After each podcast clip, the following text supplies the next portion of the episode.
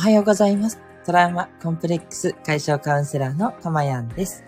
え今日もこの音声を聞いてくださって本当にありがとうございます。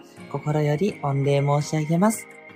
えこの音声を収録している日時は2022年11月20日日曜日の午前6時40分台となっております。はい。ということでね、いや、11月もね、もう20日ですね。3分の2が終わって、あと3分の1ということですね。どんどんどんどん、ね、師走、年末が近づいておりますね。いやー、あっという間にきっと大晦日になって、えー、新年明けまして、みたいな感じになるだろうなと思ってですね。いやー、いつも言ってますが、毎日毎日、一日一日を大切にね、えー、していかないといかないな、いけないな、というふうに思っておりますよ。はい。あ、ここで虹色マークさやちゃんさんからいただきました。ありがとうございます。かまやんさん、おはようございます。ということで、おはようございます。さやちゃん。ね、水戸の方はいかがでしょうか？ね、水戸のね、え茨城県の水戸の方から、え参加してくださってますよ。えー、っと、東京はね、今日は雨かということですが、今のところ天気がいいですね。この後なんかね、ちょっと天気が崩れるということ聞いてますのでね、東京の人はちょっと気をつけていただいて、ね、えー、いかがでしょうかね。さいちゃんさん、この後ですよね。多分ね、えー、生放送ですかね。はい。ということで、頑張ってくださいね。あ、今のところ曇りです。ということで、いただいてますね。いやいやいや、ね、曇りの方がちょっとあったかいんじゃないかな、みたいなね。そんなね、ちょっといいところも探しつつ、ね。はい。そんな感じで、えー、日曜日もね、えー、素敵なサンデーということで、えー、過ごしていただければと思います。最近時間を早めてます。あ、なるほどね。子供たちが起きる前にということでね。失礼いたしました。あ、そうなんですね。ええー、やっぱりね、そう、子供たち起きちゃうともう、ね、わちゃわちゃで放送にならないですもんね。いやいや、工夫するね。いや、頑張るママさん。そして、ね、あの、素敵なね、幼稚園をね、運営している、ね、そんなね、スーパーウーマンでいらっしゃいます。はい。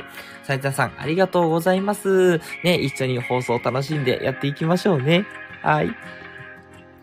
えー、私の放送はですね、えー、癒しの声を聞いていただく今の幸せと、それから一つテーマをね、お伝えしますので、そのテーマを、えー、知って、聞いて、感じて、そして日々にね、溶け込ませることで、なんと未来英語を心が幸せになってしまう、そんな魔法のプログラムをお届けしております。はい。ということなのでね、では早速、え今日もね、内容の方に入っていきましょう。今日の内容はこちら。使命に生きる3。使命が見つからないとき。というね、タイトルでお伝えしていきます。で、ここのところですね、使命に生きる。使命を見つけて、使命を自分で作って、それを生きていくっていうね、そういうタイトルでお話をしております。はい。なんですけれども、いやー、頑張ってるんだけど、なかなか見つからないと。まあ、使命ね、あの、見つかるものではなくて自分で作るものっていうお話をしたので、見つけるっていうのはちょっと正確かなっていうとちょっと微妙なんですけれども、使命を作る、ね、使命を、えー、自分でこう見出していく。うん、見出すっていうのがいい感じかな。で、それがなかなか見出せませんっていうこともあると思うんですね。ね、なかなかね、見出せないっていうのは辛いことだとは思うんですけれども、じゃあ、そういう時ってどうしたらいいんだろうっていうこと。ね、これについて私なりの見解をね、今日はゆっくりとお伝えしていきたいと思っております。さてさて、では、早速結論ですが、使命が見つからない時どうしたらいいか。結論は、それも人生。っていうことですね。諦めるんかいっていう感じなんですけど、その通りです。諦めます。はい。ね。はい。それも人生なんですよ。つまりね、えっと、何が言いたいかっていうと、使命が見つからないっていう状態を過ごすように、やっぱり天から神から、人生から問われてると、そういうことなんですよね。はい。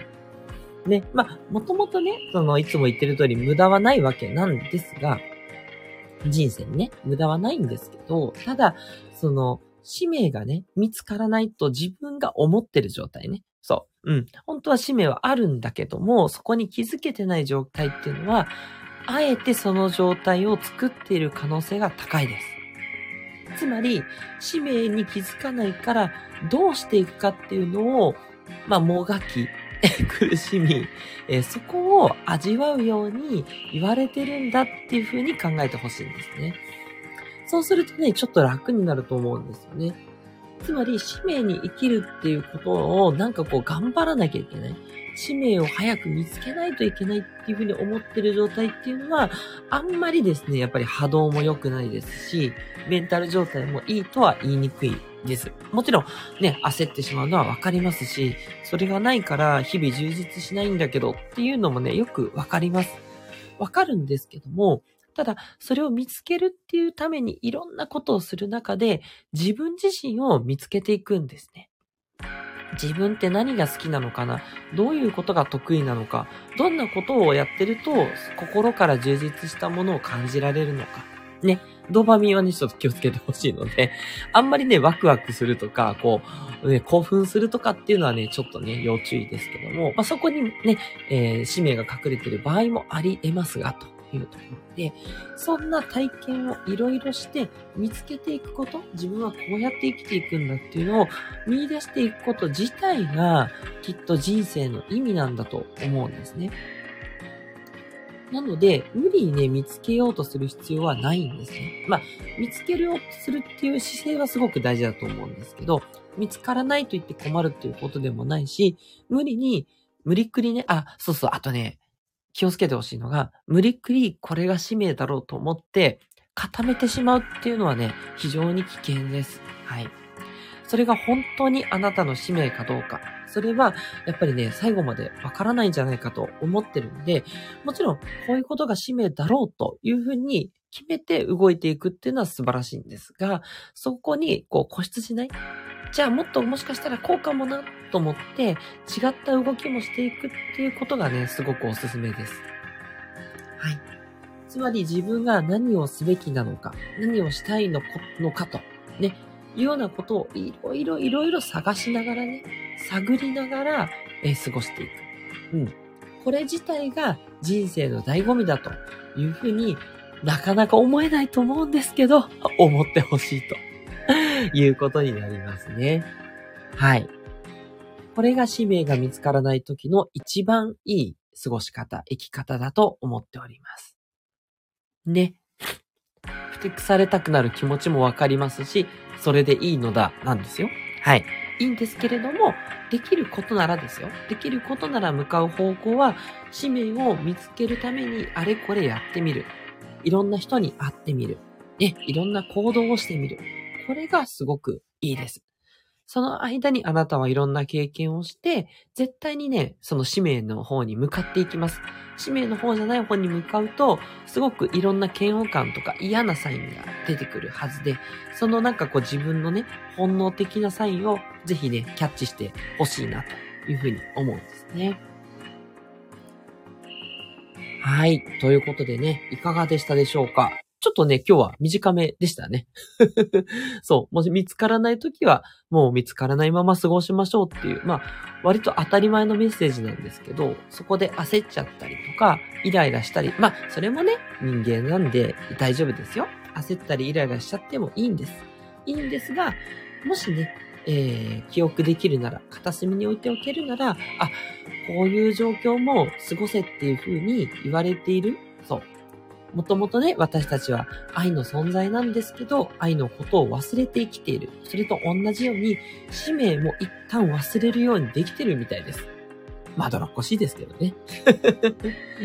でもね、これ、あの、昨日ね、ちょっと私の、あの、こう、尊敬するというか、うん、リスペクトする人がいるんですけども、その人がね、あの、YouTube のライブで言ってたんですけど、何かっていうと、なんでその愛とか使命とかを忘れているかっていうことで、それは、より深く愛を知って、もっと感動していくためだっていうふうにおっしゃってたんですよね。いやー、その通りだなと本当思いまして、知ってる状態で、過ごしたところで多分ですね、今の状態を超えることはないんですよ。でもそこにあなたが一見無駄だと思えるいろんな体験を通してからまた使命に戻ってくることで、その使命の深みが出るっていうことなんですよね。これをね、多分ね、私たちはやりたいんだと思うんですよ。そう。いつも言ってるおしるこ理論ですよね。ね、おしるこに砂糖を入れて甘くするのは当たり前。だから、砂糖が主の目的なんですけど、でもそこに塩が入ることによって、より深い甘みになるじゃないですか。それなんですよ。つまり、あなたが使命が見つからないときは、塩行動をしてるんですね。何塩行動って感じですけど。そう。本来は砂糖行動をね、砂糖の行動をするっていう人生なんだけど、甘い行動するんだけど、ちょっとしょっぱいもの、しょっぱい行動の時期があると、より甘くなるっていうことなんですね。うまいこと言った。そう。っていうことなんでね。えー、つまりですね、あの、メインのあなたがやるべき行動、ややりたい行動ね。そう。やり本来その生まれてやるべき行動と違った行動も、それをすることによって、より深みが出る。ね。これを覚えておいていただけると、一見自分の使命じゃないな、なんでこんなことしなきゃいけないんだろうなっていうことにも意味があると言ったことが分かってくると思います。後でね。そう。やってる最中はね、そんな風に思えないですもんね。はい。ということで、どっかね、片攻めに置いといていただければと思います。はい。ということで、今日の放送はここまでということで、以上、いかがでしたでしょうか？よかったって思う方は、ぜひ、いいねをお願いいたします。それからね、コメントでね、え、あのー、まあ、ください。今日はフリーですね。何でも結構です。おはようとかね。元気してますとかね。なんかね、友達のようにメッセージを送ってください。お願いします。というところですね。それからレターはですね、あの、個人個人のやりとりになりますから、なんか私にだけ伝えたいこと、お悩み相談とか、何かリクエストとかあればぜひください。ね。リクエストはね、大体、あの、お答えしてますよ。ね。ちょっと最近ね、硬い放送が多いので、少しね、えー、お遊び放送も入れようかなと思ってるんですが、なかなか時間が取れずということで、時間は作るものでしたね。すいません。作っていきます。はい。えそれからですね、えっ、と、何でも絵を、あ、何でもじゃない、匿名でね、えー、いただければですね、放送内容をもって回答いたしますので、ぜひね、あの、なかなか相談しにくいことは匿名でね、ご相談ください。お待ちしております。はい。ということで、トラウマコンプレックス解消カウンセラーのかまやんでした。どうぞ今日も素敵な日曜日をお過ごしください。いってらっしゃい。